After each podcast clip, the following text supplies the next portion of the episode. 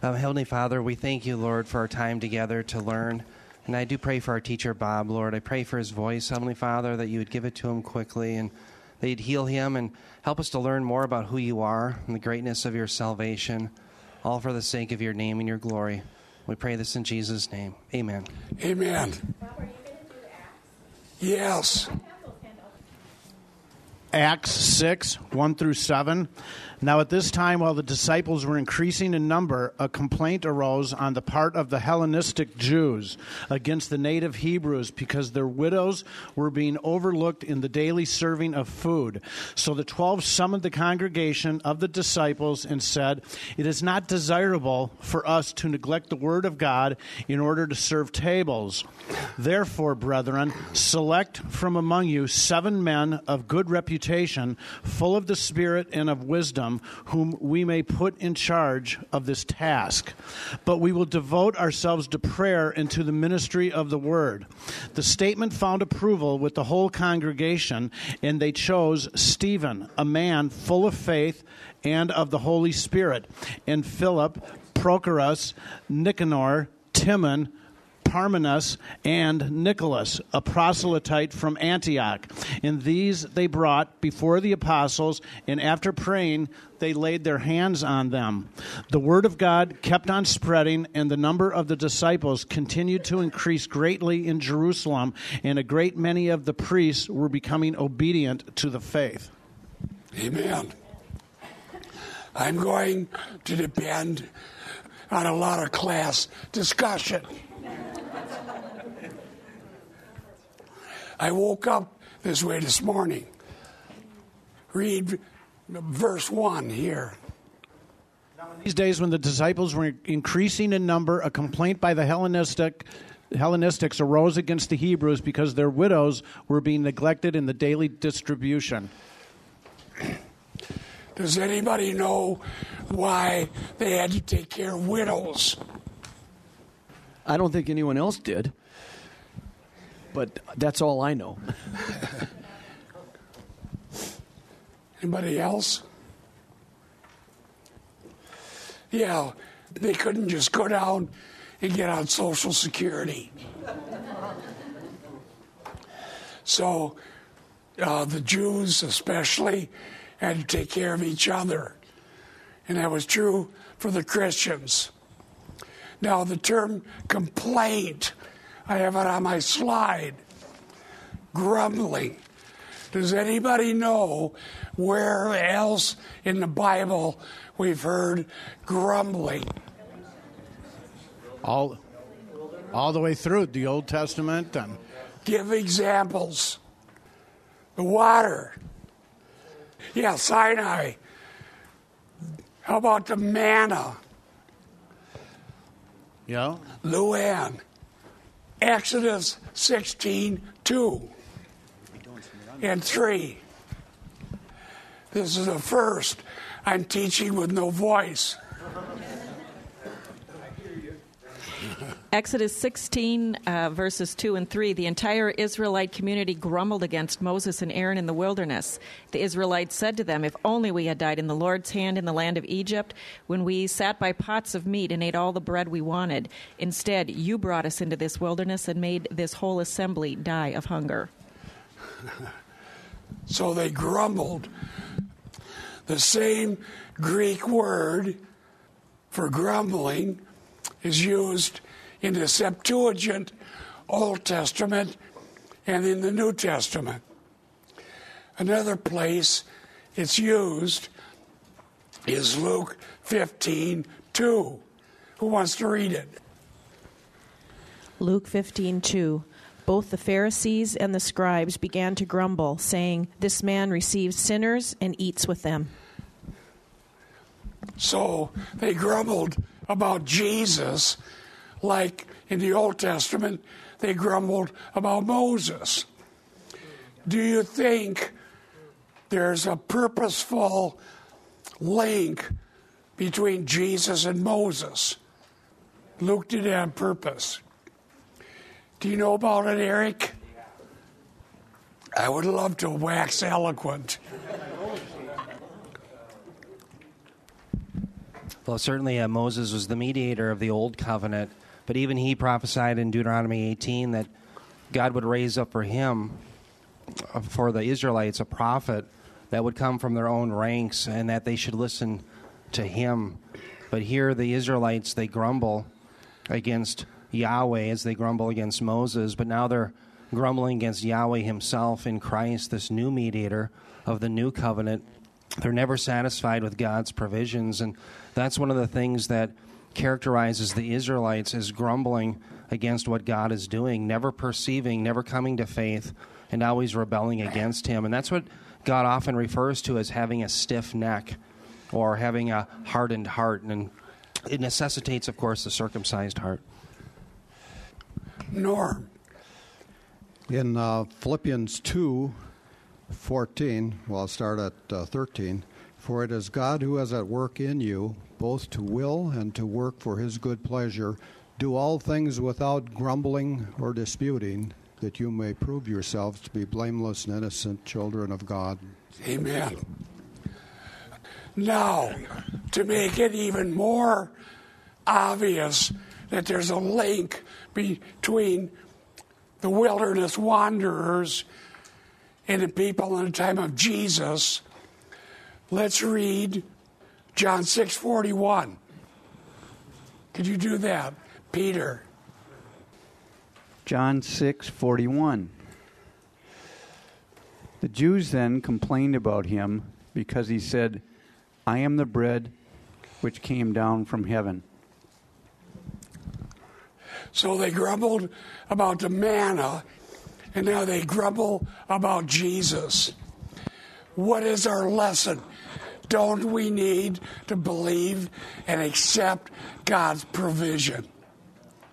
People get tired of hearing the Word of God taught, and they get itching ears. Tell us something practical. I've heard that. My uh, life as a preacher, we don't want to hear theology. Why don't you preach on something practical? Eric heard that. And Eric said, Well, what? Well, how about the election? Is that what they said? Yeah, nothing's more practical than the gospel. I probably wouldn't even raise my hand, except we're we're trying to help participate here. A, this is your you're learning patience, I guess, which I need that myself. But you know, I so this is just an editorial comment, and you know, you guys might agree or might not, but what Bob's just saying, you know, uh, people want to hear something new, something innovative. We grumble. This is what people do. We grumble and we get bored. We want new, we want innovativeness. And I hate to bring up, you know, concepts of management because I don't think that that has any place in theology. But it is human nature, you know, that if people aren't doing, they get bored. And so if we are I think that our mainstream churches and, and too many churches, they're not doing anything. And so they want to be entertained all the time.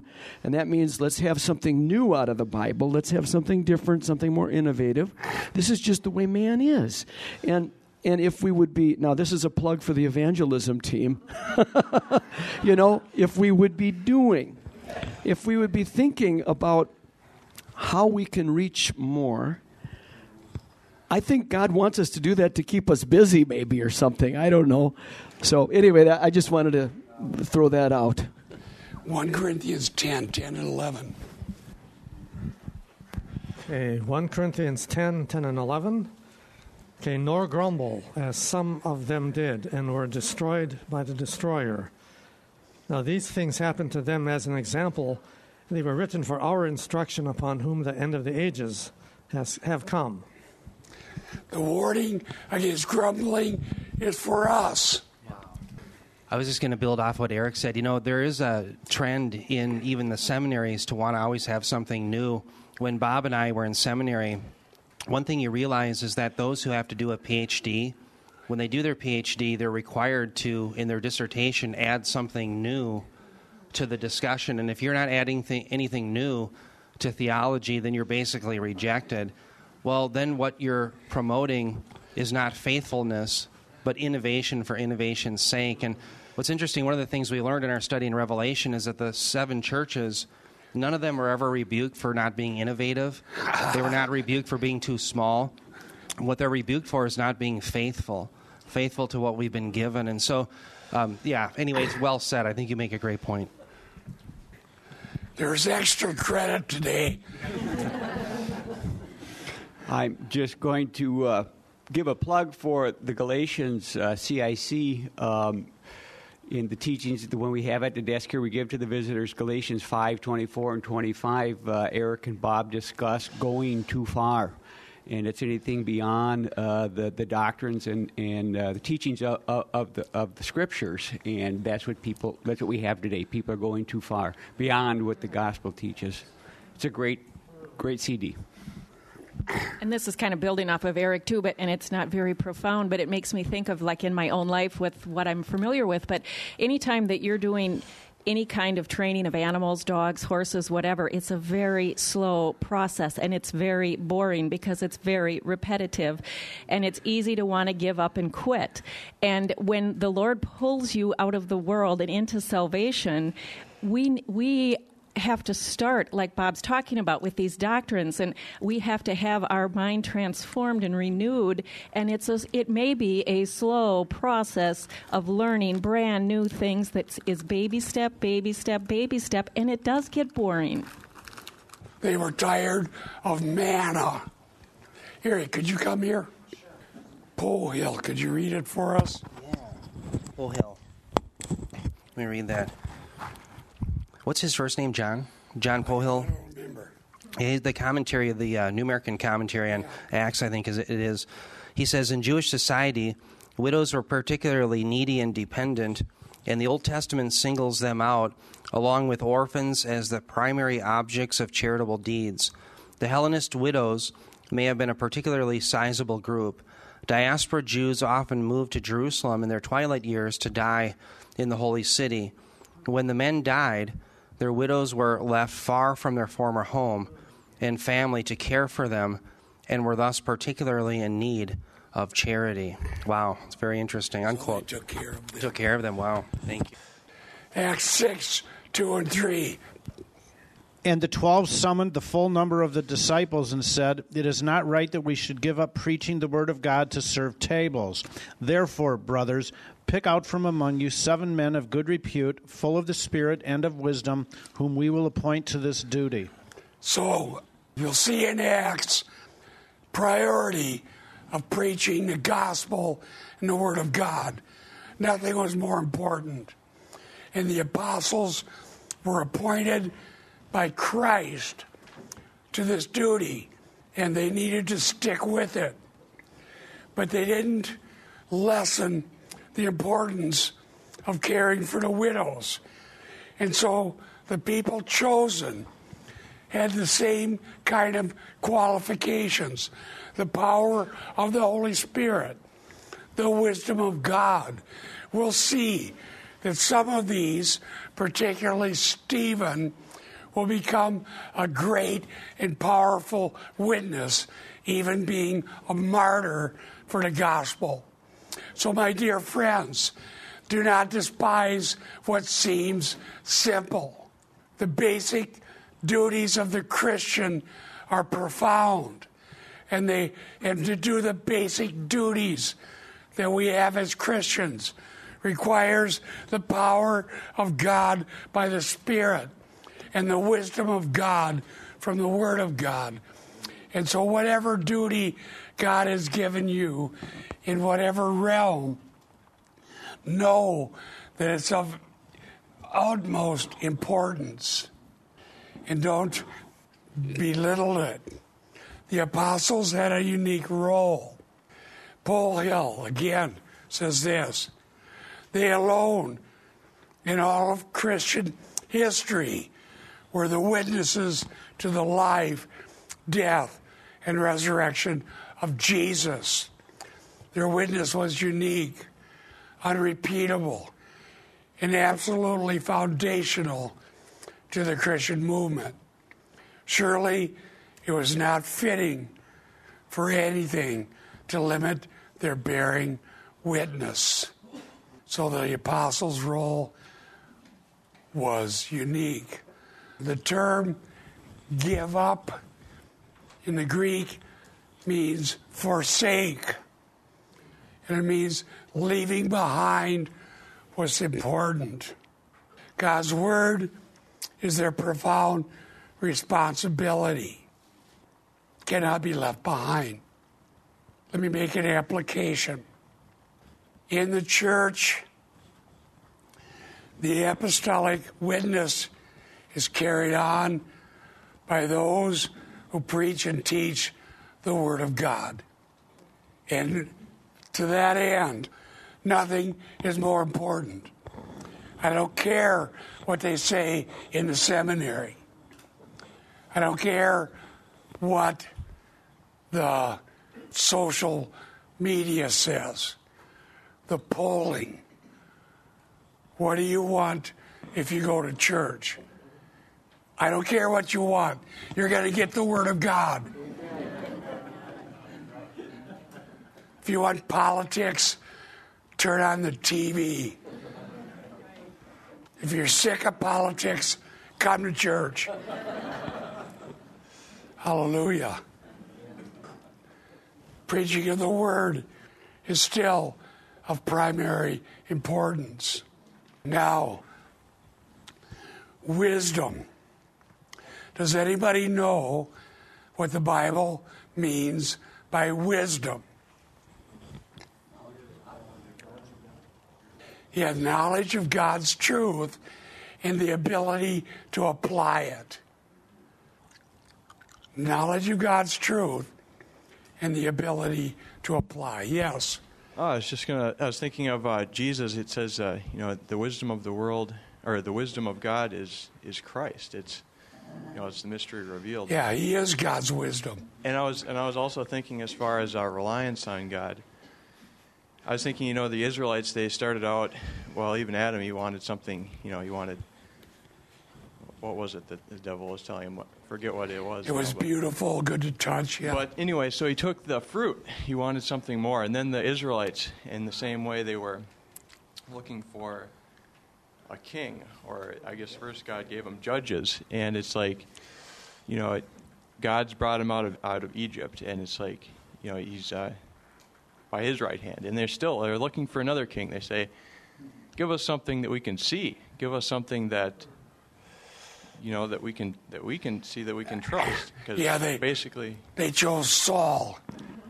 basically they you know they said you're not we, we want something better than you and so god said in his anger he said he gave him a king and he's also said in his anger he took it away and uh, you know it's it's it's similar to to us today because it's like you know give us a leader give us the pope give us uh, a leader give us uh, a great debater give us a smart theologian give us somebody that we can look to somebody when God says to us, He says, uh, you know, in the New Testament, He says, I teach, you know, so that you don't even need a teacher. He says He gives us the body of Christ. He says He gifts us.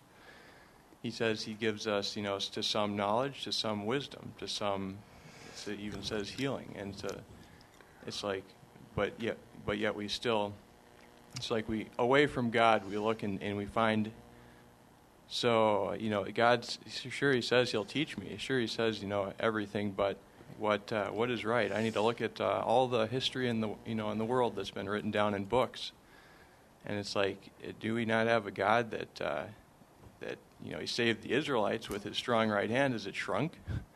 No, could you give the mic back to Brian to read again? He's my reader. Thank you, Eric.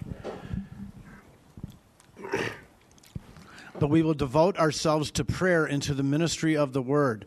And what they said pleased the whole gathering, and they chose Stephen, a man full of faith and of the Holy Spirit, and Philip, the Prochorus, and Nicanor, and Timon, and Parmenas, and Nicholas, a proselyte of Antioch. You're a good reader. Thank you, sir. I- You got the names. I give you the hard job. Now, one of the things Luke does throughout Luke Acts, two volume work, is introduce a character who we don't previously know who will become important in the later narrative, right? And here, Stephen in these verses is introduced. Verse chapter 7 will be all about Stephen. And in chapter 7, Paul is introduced holding the cloaks, but then he becomes a key person. So this is Luke's narrative and his Holy Spirit inspired way of writing. The term devote ourselves comes from the same root as devoted in Acts 2.42. Uh, someone read Acts 2.42. Barb. Uh, Acts 2:42 They were continually devoting themselves to the apostles' teaching and to fellowship, to the breaking of bread and to prayer. Amen. We just published a new CIC article. Anybody seen it? It's out. And it's about means of grace. And it starts out dealing with Acts 242 and then showing how it's how God works. Today, people buy books that are called devotional. They rarely have anything to do with Acts 242. Hi, me again. um, yeah, on that hot topic and what we were talking about earlier about people wanting more, you did an article on Jesus calling, you know, as far as that horrible devotional, quote unquote. And then um, also people wanting something extra besides extra biblical. Um, Beth Moore, in her most recent, um, I guess, conference, she's starting to um, discuss the romancing of God and rom- the romance. That's, that's her new revelation that she got, and so there's just so much error. Satan just really in, just in, provides so much error for people to be deceived by, and um, so I just wanted to mention that. Yeah, Eric. Eric over here. We got lots of Erics. I'll try to eat up some airtime for you here, Bob. Uh, one of the things that Bob has done for years is point us to the means of grace, and I love that the fact that you're pointing out the connection with devoted, because what's interesting is in Acts 2:42, the four things that they're devoted to are things that are just seen as optional now within the church. And one thing I want you to consider is um, let's take baptism, for example. Baptism, I would say, is also a means of grace, but we don't devote ourselves to it, meaning we don't do it continuously. Why? Because it wrecks the meaning. The Israelites were baptized once, they didn't go back through the Red Sea, right? So we're baptized once, we don't devote ourselves to it, but it's a means of grace. I always uh, look at church discipline also as a means of grace, but hopefully, by God's grace, none of us will ever need that but it's there to bring the elect back to saving faith. But we don't devote ourselves to do routinely church discipline, right? And so, what Bob's really pointing out is these are the four things that God has ordained in order to sanctify the believer. What's happened now is they're being jettisoned, and in the seminaries, they're teaching spiritual disciplines. And so, what Bob has done is he's come up with a grid, and I don't know if anyone has that worksheet. It was on the three things that are consistent with a means of grace. Number one, there's a command given by God. Number two, there's a promise.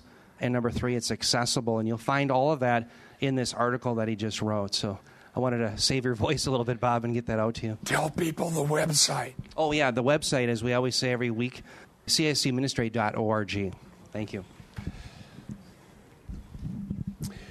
The apostles are devoted to prayer and to the ministry of the word.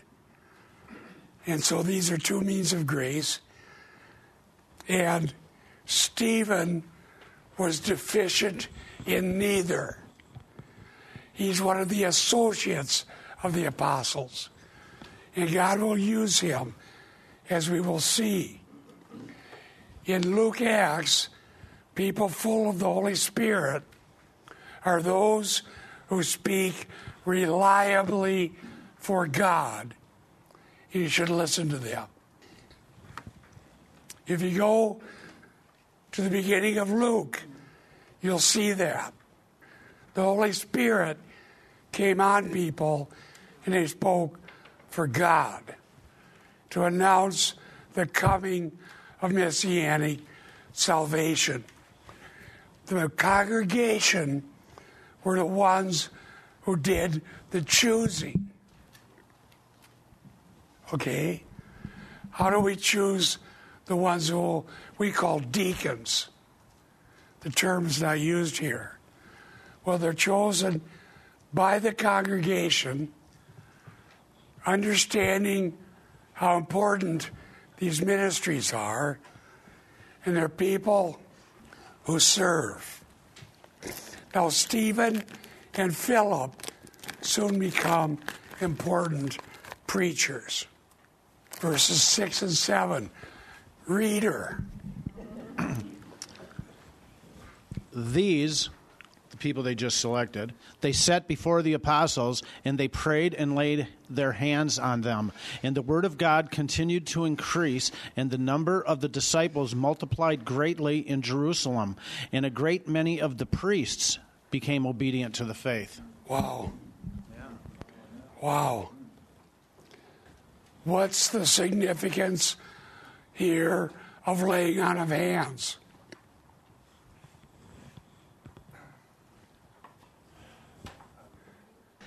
It, uh, it's often used to show solidarity.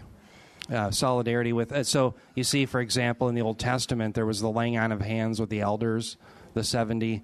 You have it also with uh, when we lay on hands with deacons and other elders. That's often the way to show solidarity. Even a scapegoat, right? Exactly. Even the scapegoat, you lay your hands on to say he's the vicarious. They vicariously are taking the sins away. So there's solidarity with that too. Yeah, well said. Good.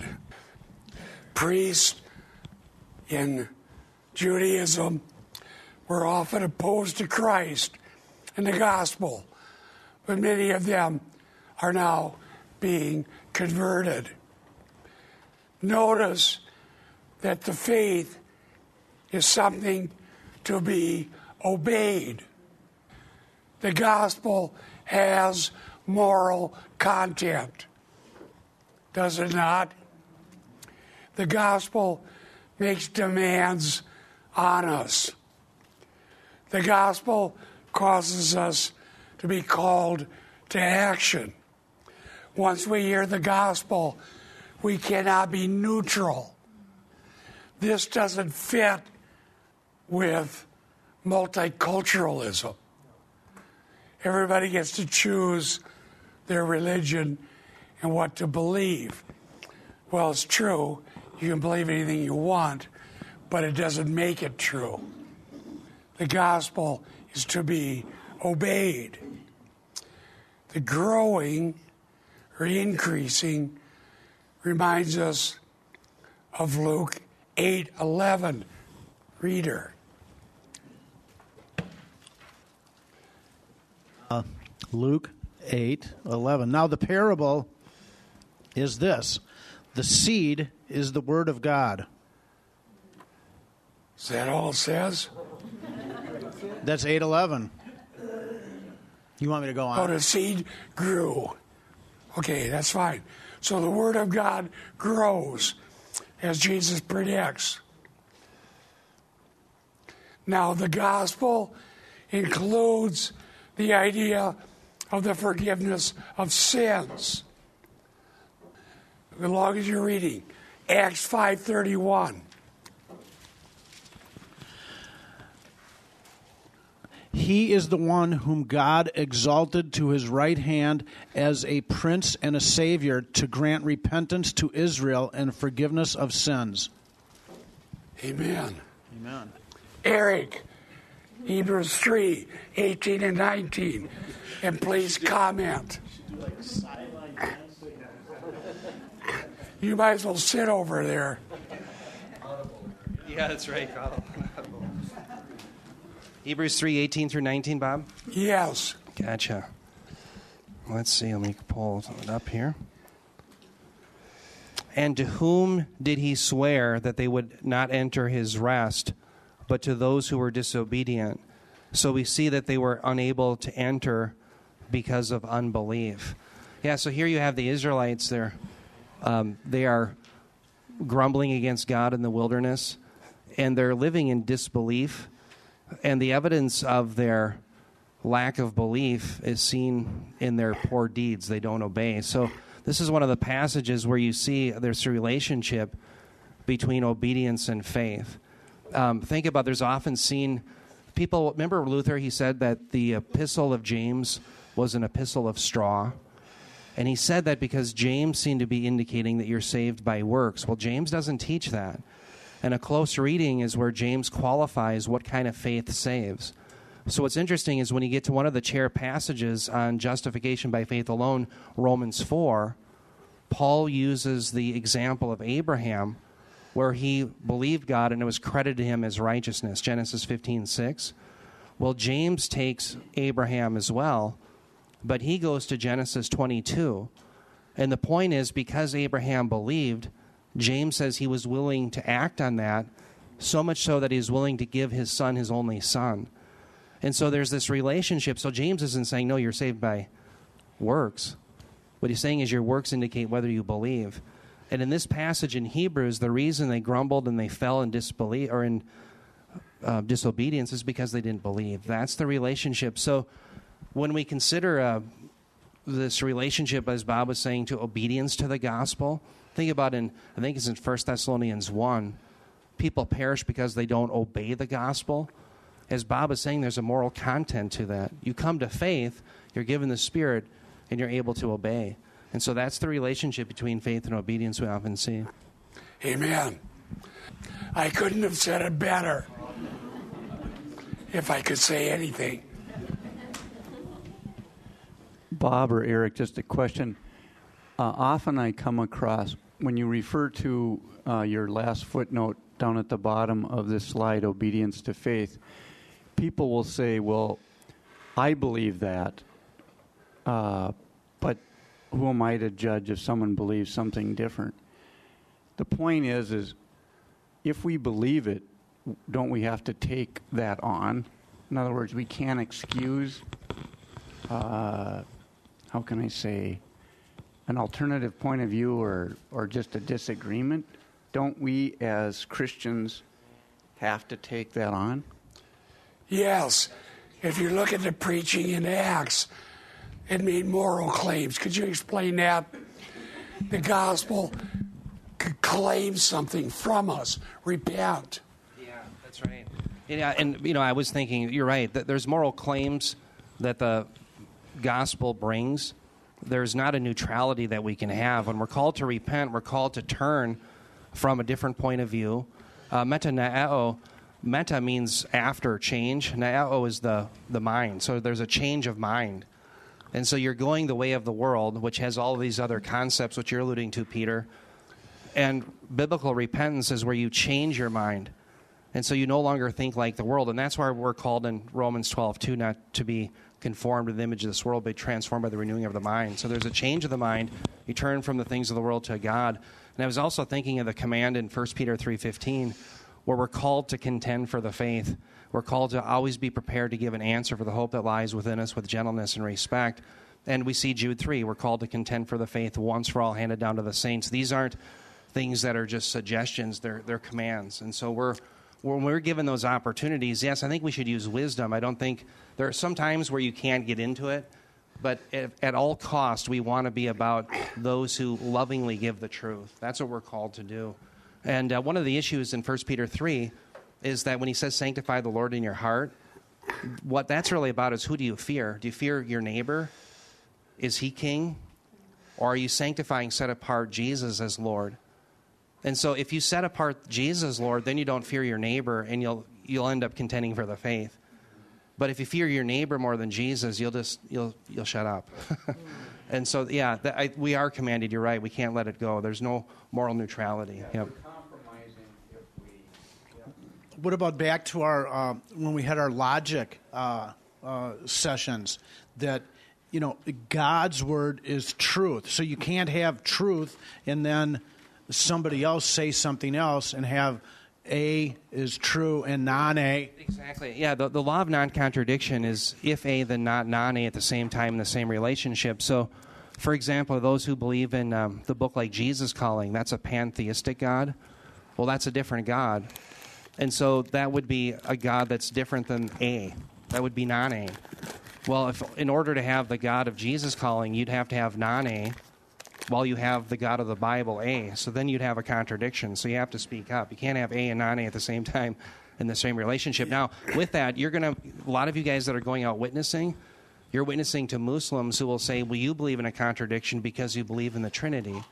But realize the Trinity isn't a contradiction because we're not saying that God is one and that He's three at the same time in the same relationship. What we're saying is that we have one God in three persons, two different categories. It's like saying we have one government with three branches. We don't have one government in three governments. We have one government in three branches. We have one God in three persons. So it's not a contradiction. So don't let them throw that in your face. So maybe this will help me. Two mics. When I debated Doug Pagitt, and I talked about that over and over. I said, there's no such thing as a square circle. What's a square circle?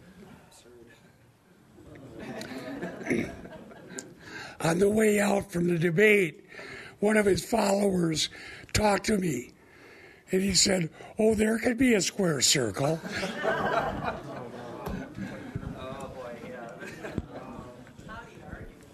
Oh, I, I just, just wanted to add one other thing, too, on the obedient to the faith.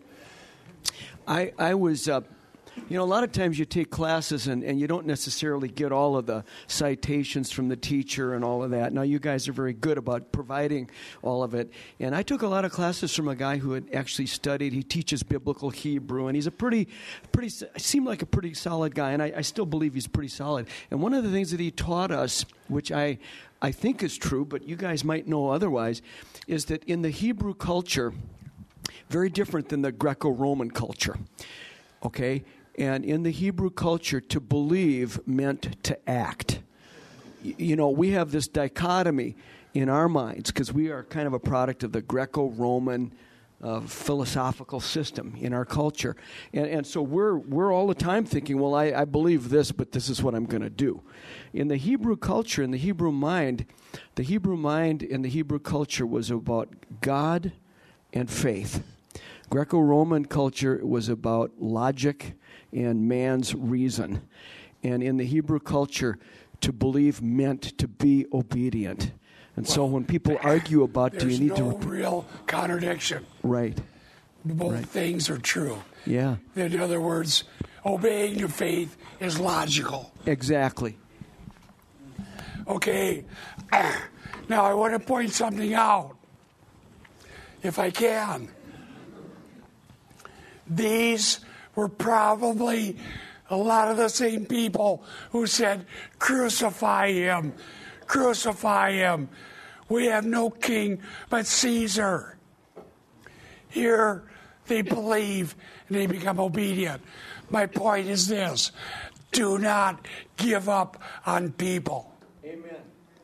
You do not know who will repent. You don't know who will become a Christian. Paul held the cloaks of those who stoned Stephen. Two chapters later, he's converted and he preaches the gospel.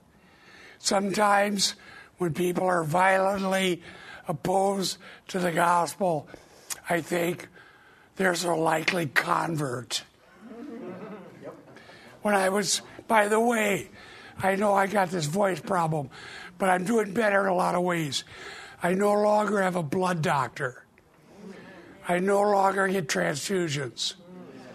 I'm making my own blood. Thank you for praying. When I was still getting blood, a nurse saw me with this, just like this.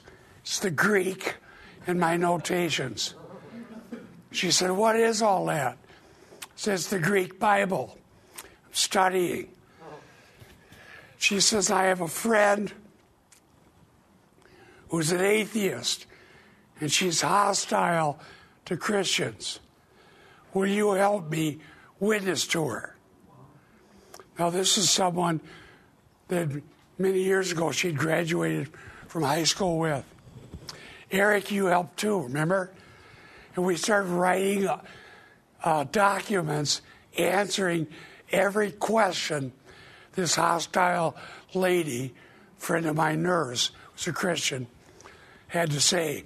And we kept answering again and again every question, no matter how hostile. We gave evidence for the faith. And then I went in for a blood transfusion. And the nurse said, My friend has become a Christian. so, you never know. Many priests became obedient to the faith. We're to be ready to give an answer. Eric, thank you for helping. And see, these questions need to be answered. There are answers. The Bible rests on truth and fact and evidence that Jesus was really raised from the dead, that the tomb was really empty. And so this person who was so hostile is now serving the Lord. I no longer see the nurse because I no longer need transfusions. But I know we'll eventually see her in heaven Amen. and her friend. I think I'll, I'll, I'll now go to the next PowerPoint because why push a bad thing with my voice here? Uh, go ahead. Pastor Don Johnson lived next door to me when I was a young man out of the military, and I used to get in uh, verbal arguments with him and his congregation on a weekly basis. And uh, Pastor Johnson and his congregation prayed for me every Sunday for years. Uh, and when uh, I got saved, I was so excited. I got home, but there was no there was nobody home. So I went next door and I walked in to their church and there was a secretary that sat right in front of the doors. And every time I came into the church when she saw me she would kind of roll her eyes like oh no here we go again. And this time I walked in and I'm sure she was thinking the same thing. And I marched right past her and I went into Pastor Johnson's office and told him that I was saved. And we rejoiced. And that's when he told me that for years, him and his congregation uh, had continued praying for me. That's the uh, short version. So. Amen.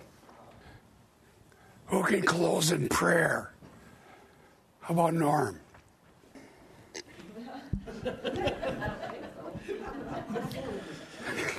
Heavenly Father, we just uh, thank you that we could have this time together and discuss your word. And these are truly the words of life for us. And we we are thankful that we have uh, brothers and sisters, and we can get together and discuss these things. And this is uh, just kind of a refuge from the world where we can get together and encourage each other. And just thank you for this time together. And we ask for your blessing on the rest of this morning and on the sermon. And we ask this in Jesus' name. Amen.